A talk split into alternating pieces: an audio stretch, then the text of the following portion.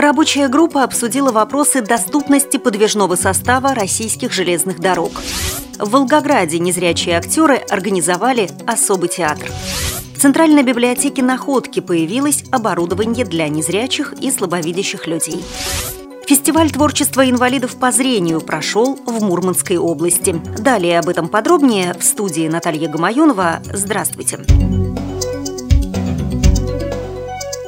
Состоялось заседание рабочей группы при холдинге «Российские железные дороги» по обеспечению доступности инфраструктуры и пассажирского подвижного состава, а также предоставлению качественных услуг для пассажиров с ограниченными физическими возможностями. Всероссийское общество слепых в рабочей группе представляла вице-президент Лидия Абрамова. В ходе заседания были рассмотрены вопросы обеспечения доступности железнодорожного транспорта для маломобильных пассажиров на текущий год и необходимости скорейшей адаптации турникетов для слепых и слабовидящих людей. Обсуждалась и возможность резервирования мест в купе для инвалидов на основании заявок, поступивших через единый информационно-сервисный центр с предоставлением документов, подтверждающих право на проезд в купе для инвалидов в электронном виде. Одним из результатов встречи стала договоренность о подготовке регламента взаимодействия ВОЗ и эр жэ дэ в части согласования проектов. Кроме того, представители Всероссийского общества слепых примут участие в разработке инструкции по оказанию помощи незрячим проводниками поездов дальнего следования.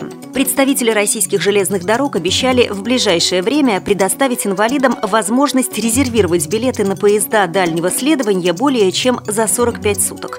Институту РИАКОМП предложено в месячный срок подготовить два-три варианта технических решений, которые упростят проход незрячего через турникет к поездам пригородного сообщения.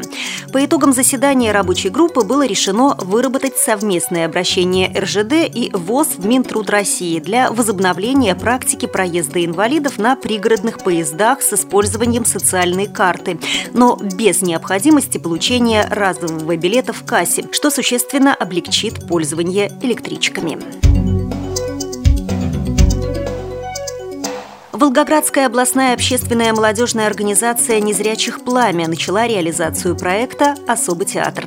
Его цель – содействовать созданию условий для развития творческого потенциала людей с инвалидностью по зрению, говорят в организации. Планируется постановка спектакля, в котором будут участвовать как зрячие, так и незрячие артисты.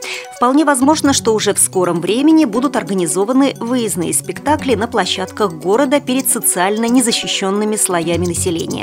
Незрячие артисты уже сейчас участвуют в мастер-классах по сценическому мастерству от ведущих специалистов Волгограда. В Мурманске в Кольском центре культуры прошел фестиваль творчества среди инвалидов по зрению «Этот огромный мир». Его посвятили семидесятипятилетию Мурманской области. Участники приехали со всего региона, привезли с собой работы, сделанные собственными руками. Получилась целая выставка декоративно-прикладного творчества: резьба по дереву, лоскутное шитье, вязание крючком и спицами. Также были представлены изделия, над которыми трудились незрячие северяне. Подобный фестиваль проходит раз в два года. Готовятся к нему заблаговременно. Авторов лучших работ наградили дипломами и кубками. Председатель Мурманского регионального отделения Всероссийского общества слепых Виктор Черков сказал: «Надо, чтобы были равные условия, чтобы общество относилось к людям с ограниченными возможностями так же, как к себе. Ведь в такой же ситуации завтра-послезавтра может оказаться любой, и не грех помочь ему или хотя бы понять его душой».